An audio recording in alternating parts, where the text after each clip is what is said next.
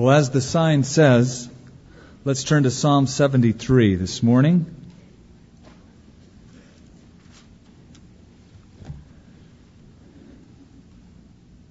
You're driving down the street. You're doing 25 miles over the designated speed limit. So it's a 55, you're going 80. Smiling as you go, having a great time, you suddenly realize out of the corner of your eye is a policeman with his radar gun pointed exactly at your car. You know it's too late. He's found you out. Uh, he knows that you're exceeding the speed limit. It's a trap. He's been waiting for you. And so you zoom by and you look into the car to see his reaction. And you see him with a big smile waving as you go by. You deserved a ticket. You didn't get one. What do you do? Do you go home that night and feel rotten all night long that justice hasn't been served? Do you toss and turn and lose sleep and say, it's not fair? It's not right. And then uh, do you go to the station the next day and give yourself up, turn yourself in? Officer, I feel so bad. It's not fair. I should have gotten a ticket. Please cite me. No, your reaction is what? Whew. I'm so glad I made it through. Okay, what about if you get a ticket and you didn't deserve it. You were going the speed limit. How do you feel now? He wrote you up. You say, I didn't deserve it, officer. He gave it to you anyway. How do you feel? You feel mad. It's not fair. Now, I know this by personal experience. I recently got a ticket that was unfair and I did contest it in court. I was mad. Or let's say you get a ticket and you did deserve it. I also know this by personal experience on many occasions. Nonetheless, you don't feel good. You, you still feel bad. In fact, you think, he could have been merciful. He could have let me off the hook. He didn't have to give me a ticket. After all, policemen are known for giving warnings, not tickets. Why didn't he do it with me? So, here's my point. We love life to be fair when we're benefited and only when we're benefited. Otherwise, forget the fairness. We want mercy applied. But when the tables are turned, the tables of fairness are turned around. When somebody that we think doesn't deserve it is blessed. Or if something bad happens to us and we feel we didn't deserve it, we scream. And that's exactly what Asaph, the writer of Psalm 73, does as he looks at his own life and the lives of those who are around him who are wicked. That's what Psalm 73 is written all about. It's written by Asaph. Asaph was one of the three song leaders under uh, the reign of David. He was a Levite, and he wrestles with one of the most difficult questions in life. Why is there evil if there is a good God? And why do God's people seem to suffer and good people seemingly get off the hook? I say seemingly. His view will change. Max Lucado, in his fine book, The Eye of the Storm, says, There's a window in your heart through which you can see God. Once upon a time, that window was clear. Your view of God was crisp. You could see God as vividly as you could see a gentle valley or a hillside. The glass was clean, the pane unbroken. You knew God, you knew how He worked, you knew what He wanted you to do, no surprises, nothing unexpected. You knew that God had a will, and you continually discovered what it was. And then, suddenly, the window cracked. A pebble broke the window, a pebble of pain. Perhaps the stone struck when you were a child and a parent left home forever. Or maybe the rock hit in adolescence when your heart was broken. Maybe you made it into adulthood before that window was cracked, but the pebble came. Was it a phone call? Somebody saying, We have your daughter at the station, you better come down? Was it a letter on the kitchen table that read, I've left, don't try to reach me, don't try to call me, it's over, I just don't love you anymore? Was it a diagnosis from a doctor when he said, I'm afraid our news is not very good? Was it a telegram that read, We regret to inform you that your son is missing in action? Whatever the pebble's formed, the result was the same a shattered window. The pebble missiled into the pane and shattered it.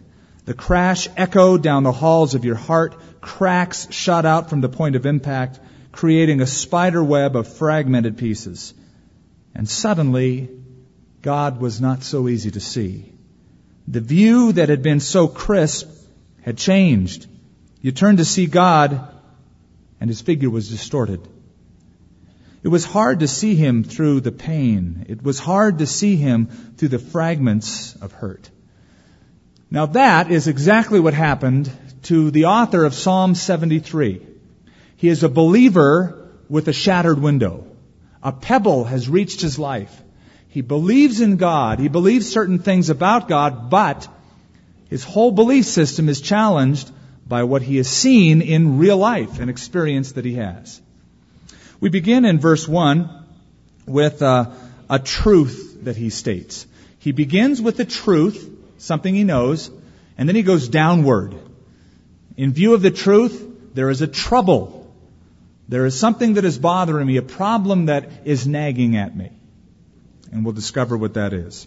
First of all, the truth that God is good. Verse 1. Truly, God is good to Israel, and to such as are pure in heart. Now, this is the affirmation of a believer. It's not the challenge of an unbeliever. It's not an agnostic or some philosopher challenging God or God's goodness. It's Asaph, a believer, beginning with a conviction. His conviction is what? Not only do I believe in God, I believe in a good God. God is good nationally to Israel. God is good individually to such as have a pure heart. That's his view of God. Um, in the next few verses, he'll be shaken from what he knows. He begins with this statement, and now we'll see that there was a time when he doubted it, but he comes back to that assertion God is good. Now, when he says that, he's got history in mind. He seemingly goes back over the history of the nation of Israel. And if there's any nation that can say God is good, it's Israel. He's been faithful to that nation. Uh, he looks back and remembers perhaps when God promised Abraham a country. Go ahead, Abraham, step out. I'll give you and your posterity a new land. And he did. And when the children of Israel later were in Egypt, he promised that they'd be delivered from bondage. They were. As they were going through the wilderness, helpless, God provided manna from heaven, water from a rock, and delivered them into the new land. And time after time, God was good and faithful to the nation of Israel. Now I want you just to note something. To this author, Asaph, God was not a philosophical notion. He was not a higher power. He was a real personality with a real nature, and that nature was essentially good. God is good. Now let me pose to you a question, because probably everybody here would say, yeah man, I believe in God. What sort of God do you believe in? Do you believe in a good God, as the Bible defines what is good? You know, there are a lot of ideas of who or what God is these days. And sometimes people say, yeah, I believe in a good God, but listen to their definition. Their God is the all tolerant of anything God. That's their definition of a good God. My God tolerates anything. You can believe anything, take any religious system, uh, you can practice virtually any kind of behavior. After all, God grades on a curve. And we all get into heaven at the end. Well, let me say that that's not a good God because part of goodness is justice. And if justice is never served, then you don't have a good God. Others believe that God is the big bully God. He's just waiting for me to make a mistake and bam, gotcha. Certainly not a good view of God. Certainly not a good God. There was a teenager in Australia on the streets who was having the gospel told to him by a missionary. And the missionary was trying every conceivable way to get the idea of God over to this unbelieving teenager. Trying to describe God, he finally said, God is like a father. The teenager recoiled and he said, Well, if he's anything like my old man, I want nothing to do with him. Because his own dad beat his mother and beat him in a drunken stupor several times. So his whole view of God was distorted by his personal father. God was not good. But when you turn to the Bible, we see a God that is described by the authors of the Bible, and virtually all of their conclusions is that God is good.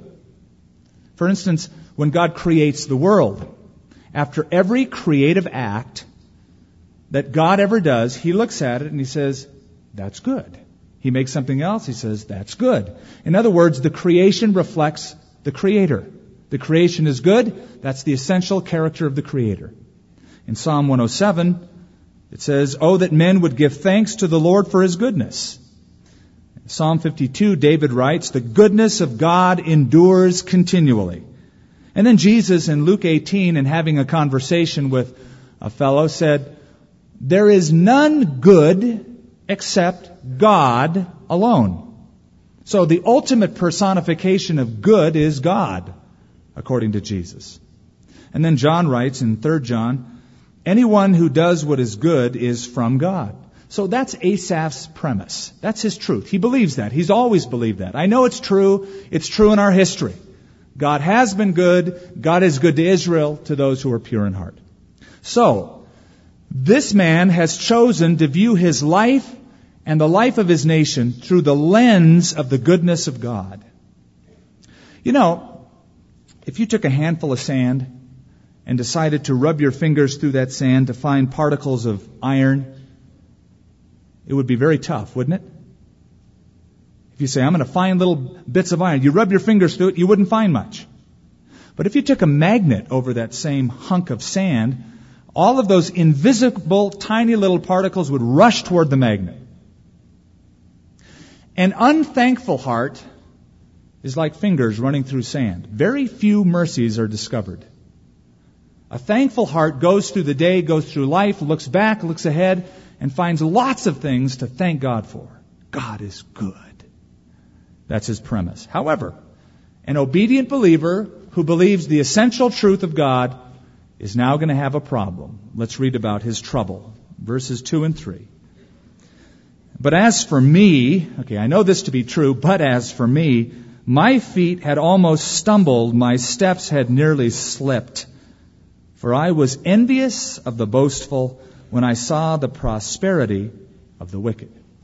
The truth, God is good. The trouble, bad people seem to get away with so much and are so carefree. Now, he has a truth that is challenged by an experience. And he's very frank about it. He says, in effect, my theology doesn't seem to square with the hard facts of life. Because I look around and see wicked, ungodly people with big smiles on their face. They've got it all. They're carefree. And there's God, who's supposed to be good, who doesn't do anything about it. So, how can there be a good God when such bad stuff happens? That's why he says, As for me, it was almost enough to do me in. I almost stumbled when I saw the prosperity of the wicked. Now, is Asaph the first person to ever wrestle with this? Every leader, every philosopher, every theologian, every human being has wrestled with this issue. From the time the first man and woman were on the earth till now. It's the old question of theodicy. That, that's the problem stated in theological terms. Theodicy. Simply this. How can there be a God that is both all powerful and all loving who allows evil to exist? In fact, when Gallup poll asked the American public a very unusual question, which was, if you could have an audience with God, what one question would you ask God? The top questions that people would ask God is, why is there suffering? And secondly, why is there evil allowed to exist? It's a real problem. Now, let's go through these verses. Let's see what he notices. And let me warn you, he's not totally accurate. He's honest with what he feels, but it's not an accurate picture. He has a jaundiced view of what he sees. Verse 4. He describes now the unbeliever in his prosperity. There are no pangs in their death. Their strength is firm. They are not in trouble as other men, nor are they plagued like other men. Therefore pride serves as their necklace. Violence covers them like a garment. Their eyes bulge with abundance. They have more than heart could wish. They scoff and speak wickedly concerning oppression. They speak loftily. They have set their mouth against the heavens. Their tongue walks through the earth. Therefore his people return here and waters of a full cup are drained by them. And they say, how does God know? And is there knowledge in the Most High? Behold, these are the ungodly who are always at ease. They increase in riches. Now this is not an accurate picture. It is honest, but it's not accurate. There are pains in the death of the unbeliever as well. They're not always at ease. They're not always carefree, though that is what he seems to notice. But also notice that at least he's honest in showing that part of the problem is himself. He says, as for me, I was envious. Now envy is not a good trait. It's a sin. When I saw the prosperity of the wicked, I was envious. I saw what they go through, I noticed what I go through, and I was envious. What was he envious at? Well, first of all, their prosperity. Verse 3. The word in Hebrew is shalom. What does that mean? Peace. I look around at the unbeliever and they're filled with peace. They're filled with contentment, it seems. Shalom is what marks them. Now, why this is bothersome is it goes against our expectations. What do I mean? We expect virtue to be rewarded. We expect evil to be punished. That's fair. So, to use our first analogy that we began this message with, he's saying, God, they deserve a ticket. It seems like you've given them a brand new car instead of what they deserve. And so then he compares what they have, what they're going through, their experience with his own oppression. And to use our analogy again, he would be saying, not only have you given them a new car when they deserve a ticket, but here am I. I'm one of your biggest fans. And I get the ticket. He was envious when he saw the prosperity of the wicked. He also noticed in verse 6 and verse 8 and 9 their pride. He says, therefore pride serves as their necklace. Verse 8 at the end, they speak loftily. Verse 9, they set their mouth against the heavens. Their tongue walks through the earth. Uh, this group of people that he notices never stops to give God glory. They never humble themselves, acknowledging that it could be a blessing from God. They just strut through the earth, apart from God, prideful. Now, pride is like a telescope turned backwards. It magnifies mankind and it pushes the heavens far away. Pride, uh, it's, it's, David must have seen these people who reminded him of the woodpecker I've told you about, who was pecking at the tree, pecking at the tree, pecking at the tree to no avail. Suddenly, uh, thunder was heard and lightning struck the tree and it fell over and the, uh, bird was unharmed but startled, flew back and said, Look what I just did. And that's what he saw the unbelievers like boastful, prideful, giving themselves the glory. And then he seems to also notice that not only are they prosperous and prideful, but they're very popular at the same time that the rest of the world looks up to that kind of a person. That's like the icon of success. He's made it all by himself apart from God. It's like the lifestyle of the righteous, not a righteous and faithful, but the uh, rich and famous. Here I am, says Asaph, righteous and faithful. Here they are, rich and famous apart from God. And that cuts deep. It hurts. It's a pebble that shattered his window. Okay, how do we deal with Asaph's problem? How would we answer him? What would we say to a man who says, yeah, God is good, I, I know that, but when I look around, it doesn't seem to look like that? How do we deal with the problem of evil? Well, let me give you a few ways that people have dealt with this problem, and then we'll end up with Asaph's way, the biblical view. One of the ways people have sought to deal with the problem of evil is called atheism.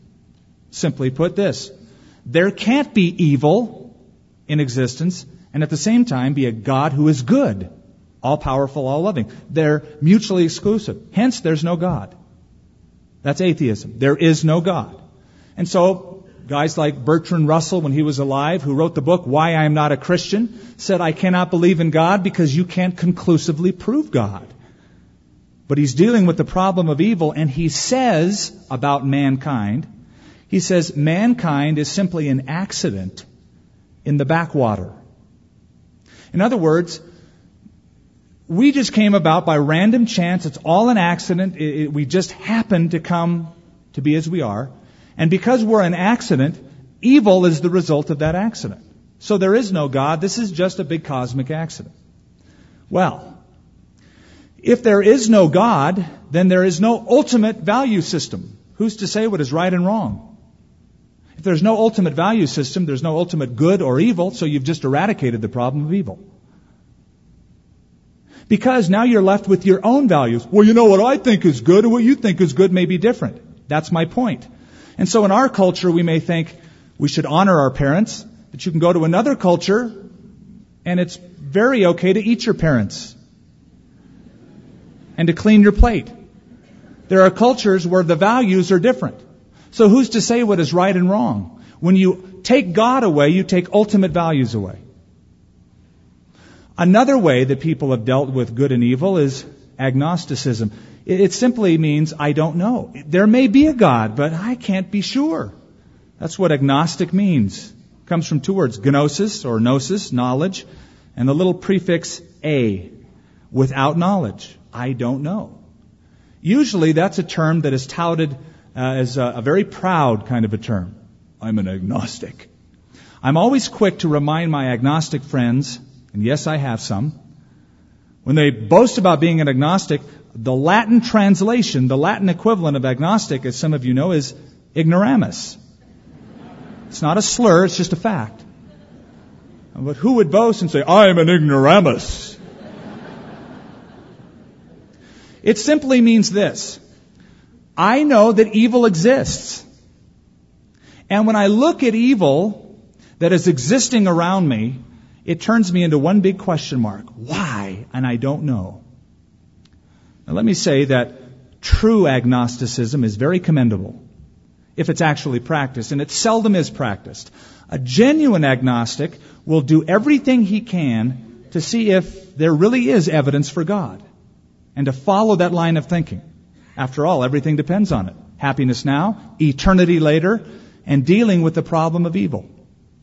Usually, however, the agnostic will not be honestly chasing after the answer, but just sort of becomes very pessimistic and self-indulgent.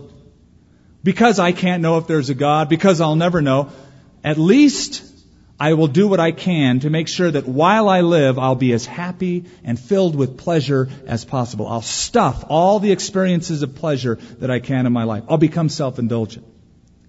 Now perhaps we've all known people like that. And what's the end result of a person who's always trying to make themselves happy? They get burned out with it. They become eventually very pessimistic in life. Because nothing, in experience of just life, satisfies you ultimately. So you become fatalistic, you become very pessimistic. Like this guy, Dr. Albert Zent Georgi. Try to say that ten times. Dr. Al, no, I'm just kidding. Dr. Albert well, I can't even say it once. Szent-Györgyi. He was a Nobel laureate prize winner in medicine and physiology.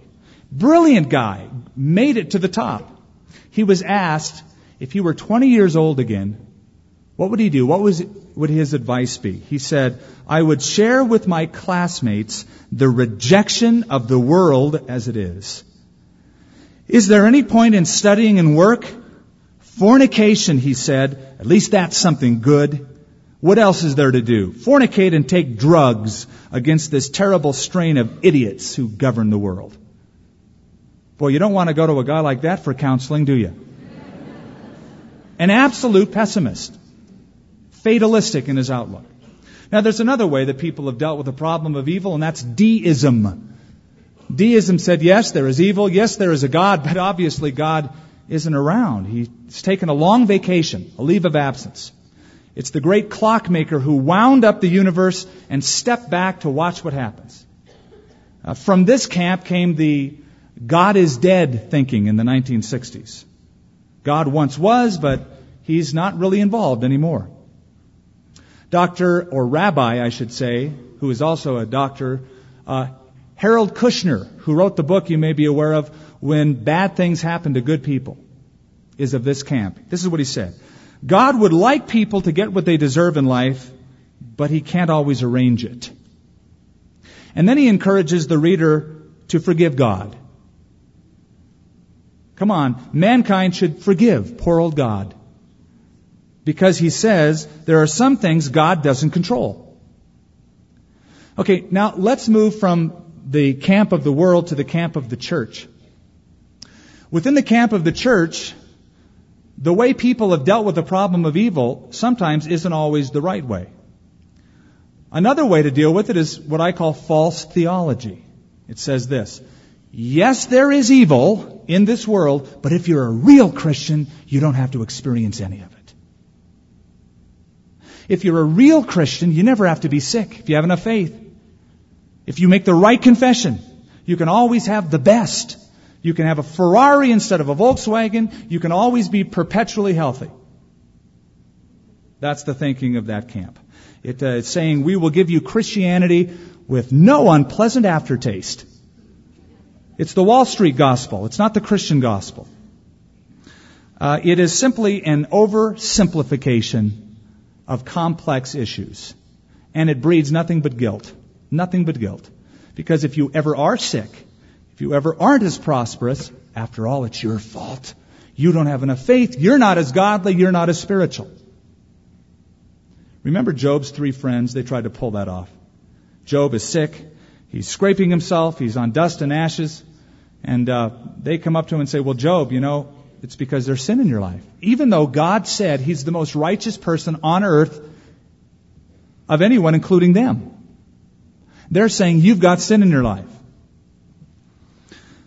They will say, those in this camp, false theology, false teaching, they will say, well, if you are a Christian and you are sick, uh, it's because of wrong thinking and wrong speaking. You should make positive confessions.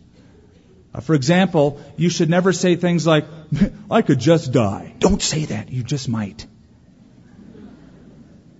Or if you're starting to feel bad, never admit it. If you say, you know, I'm starting to feel a little sick. You've just sown a negative seed. Don't you know you're going to get sick? Um, I have always wondered when I've heard that tongue in cheek, well, what happens if you say, well, I'll be a monkey's uncle? Would you turn into a primate? Well, let's dismiss that and go to a biblical perspective. The biblical perspective is yes, there is a God. Yes, He is real. Yes, He is all powerful. Yes, He is loving. Yes, evil exists. And there are many reasons for it. But one day, one day, God will eradicate it totally. He will eradicate, He has a plan to eradicate it. May not be now, but He will deal with it. You say, well, uh, you just mentioned there's a lot of reasons for evil. What are they? Here's a few. Number one, the presence of an evil super being called Satan. I mean, you believe in a literal devil as much as I believe in a literal God. And his rebellion has caused ramifications in humanity for generations. We still feel those ramifications. Second, free choice. Anytime you have free choice, you have a risk. Will they make the right choice? Will they choose to accept me or will they reject me? Will they do good or will they do evil? And so you can have somebody deciding to do evil, like a dictator who says, I'm just going to kill six million people at the drop of a hat. Because for love to exist, there must be free choice.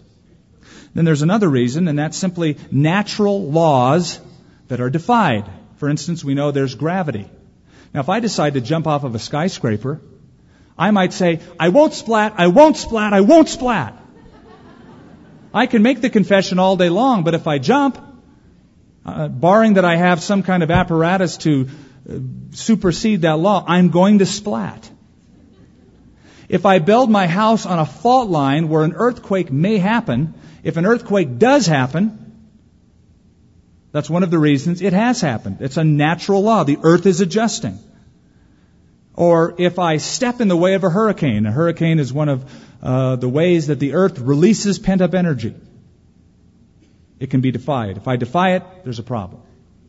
Now, I doubt that Asaph is running through this litany of all the different variables in his mind. I think he's simply speaking from his gut, from his heart. Man, I look around and what I see, really ticks me off, God. He's at a crossroads in his life. He's struggling with this that he sees. And he goes through these stages. All right. Let's go now to verse 13 and see the tendency at that kind of a time. Uh, if you believe God is good, but everything around you says uh, God isn't good, otherwise things would be different, the tendency is to say, then why am I living a good life? Why am I trusting God at all? Look at verse 13. Asaph says, Surely I have cleansed my heart for nothing, in vain, and washed my hands in innocence. For all day long I have been plagued and chastened every morning. If I had said, I will speak thus, behold, I would have been untrue to the generation of your children. When I thought how to understand this, it was too painful for me. Now, folks, here's the honest confession of a struggling believer. Now, why? What good is it to trust God when you say He's good, but all the bad people seem to be better off than the good people? Why did I do it? It's worthless. Good for nothing. Now, some would say this is negative confession. Let me just say that he says, honestly, what we just think, but we're afraid to say sometimes. He writes it down. He says, I can't abandon God, but I can't act like a hypocrite and act like I've got victory in this. That's why he said in verse 16, it was just too, too painful for me. I feel torn. Look back at verse 15. If I had said, I will speak this way, if I'm going to talk about this, behold, I would have been untrue to the generation of your children. What he's saying is this I'm afraid to tell God's people about this because they may not be able to handle the depth of suffering that I'm expressing. After all, Asaph is a leader. He's like the Levite. He's the song leader at church. For him to admit these problems could shake, especially the young believer, cause him to stumble. Can you believe what Asaph said? Now let me just say this. If you expect Christians to always understand what you are feeling, you are in for a mega shock. If you think, oh, I can just divulge my heart to anyone and everyone, after all, that's the spirit of honesty, you're in for a shock. Because they will either A, say, I can't believe you said that and I'm so disappointed with you. Or they'll give you some little pat answer, well, God bless you.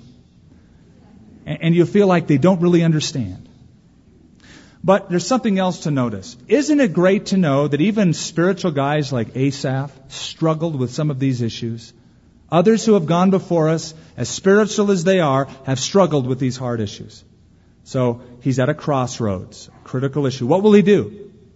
Well, he's not going to go the way of agnosticism, atheism, deism, or false theology. What he'll do is take the right step. Let's see what step he takes. That's verse 17. He said it was too painful for me until I went into the sanctuary of God and then I understood their end. Now this is the turning point. For whatever reason, Asaph steps into the temple in Jerusalem, the place where people worship God, the place where sacrifices are made. He sees people coming into the temple and now he sees everything differently. It could be that stepping into the temple, he noticed the priest over there on the altar of sacrifice slitting the throat of an animal that was innocent, draining its blood, putting its carcass on the altar, and the fire consuming it. Here's an innocent victim dying for my sin. And he thought, that horrible consummation is the result of my sin. That's what sin does. That's what will happen to the sinners, the rebellious. They'll be cut off from God forever. Or maybe he was just with the great throng of people entering into the temple. They're there to worship God. And he saw the simple people struggling in their own lives, maybe suffering because of something that had happened. But here they are trusting, looking to God, worshiping God. And it helps put everything into perspective. Do you know that that's one of the purposes of worship? When we gather together for worship, it changes our perspective. We're reminded in song of an attribute of God. We're taught in the scripture and our little narrow focus broadens out and we see things with eternal perspectives. That's why it's important whenever we're going through struggles like this to rush to fellowship with other believers. Read the Bible. Pray. And yet, why is it that that's exactly what we don't do many times? Many times Christians who struggle with an issue in their lives or a pain or a hurt say, that's it, I'm not going to go to church. I'm not going to read the Bible. It's sort of like, I'm going to take my football and go home, God. I got a ticket. They got the new car. I quit. Oh, how we need our perspective, our sights elevated. So Asaph could have prayed anywhere, but he goes into the temple and he's reminded of some eternal truths.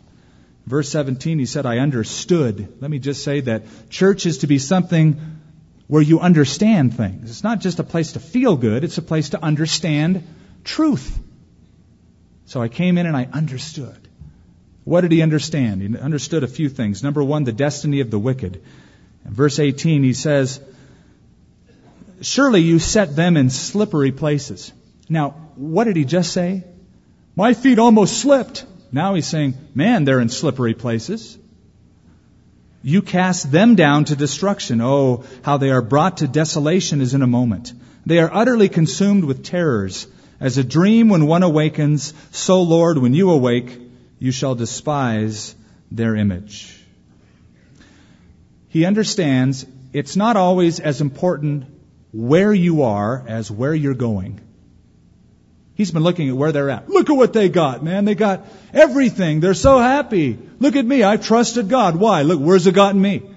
Now he thinks way ahead into eternity and he goes, they're that far away from total destruction, separation for all of eternity from God. In the eternal perspective, they're worse off. Remember, Jesus said, What is a profit if you gain the whole world but lose your own soul? So, in the eternal perspective, they're bad off. They're sort of like, to use another analogy, like people sitting on the deck of a boat in lounge chairs having a great time. It just happens to be they're on the Titanic. It's a great time, but it's very short lived. It's very temporary. So he understands the destiny of the wicked. He also understands the blessings of belonging to God. Verse 21. Thus my heart was grieved. My, I was vexed in my mind. I was so foolish and ignorant. I was like a beast before you. Nevertheless, I am continually with you. You hold me by my right hand. I love that. God isn't waiting for you to have a strong grip. He's holding on to you. You will hold me by my right hand. You will guide me with your counsel, and afterward you will receive me to glory. Whom have I in heaven but you? And there is none upon earth that I desire besides you. My flesh, my heart fail, but God is the strength of my heart. He is my portion forever. The next time you feel God hasn't given you a fair shake, read these verses. The next time you, like Asaph, says, What good is it following you, God? Look, look what it's gotten me into. And look at these unbelieving, wicked people who seem so carefree and happy. Read these verses. I'm still with you. And afterwards, you'll receive me into glory. Remember the prodigal son? Who was it that was angry with the father who blessed the prodigal son? His older brother. The older brother sat over there, arms crossed, looking at his dad, throwing a big party for the kid who squandered everything. And remember, the father said these words Why are you so angry? He said to him, My son, you are always with me, and everything I have is yours. David, excuse me, Asaph comes to that realization.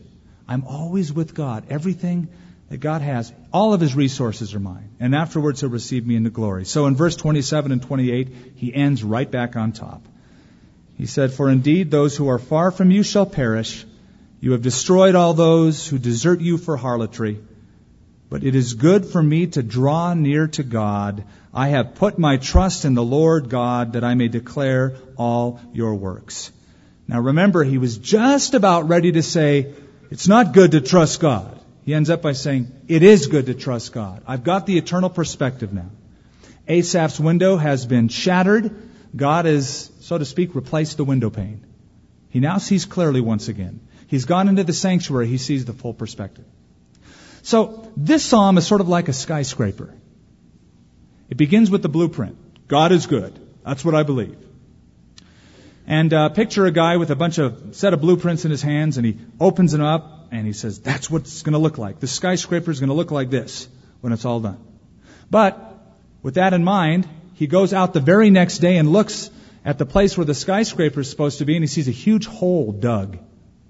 They're digging the foundation, but he looks and says, "Mud, muck, ooh, that doesn't look like this. The blueprint looks much better than that. That's not what I expected."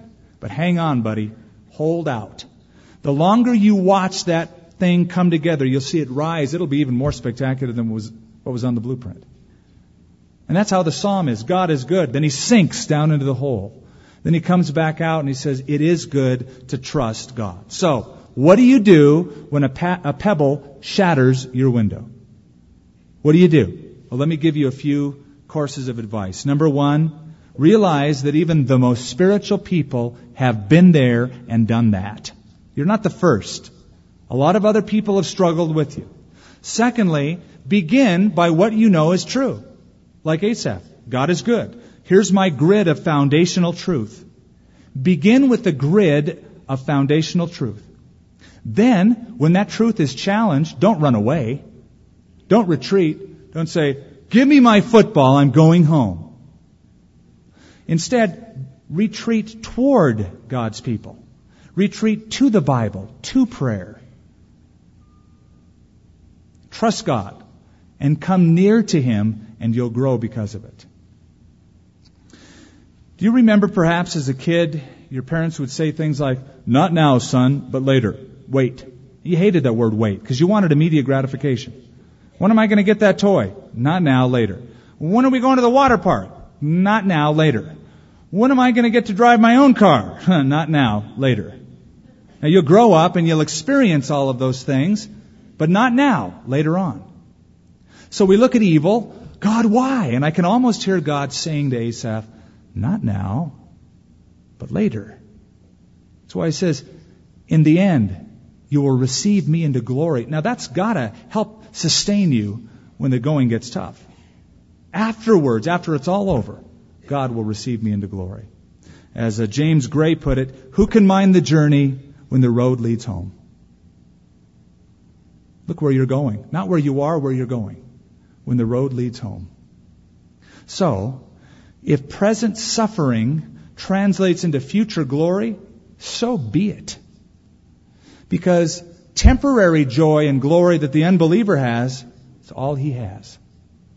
That's all he has. That's all he'll ever have unless there's a turning to God. Father, we thank you.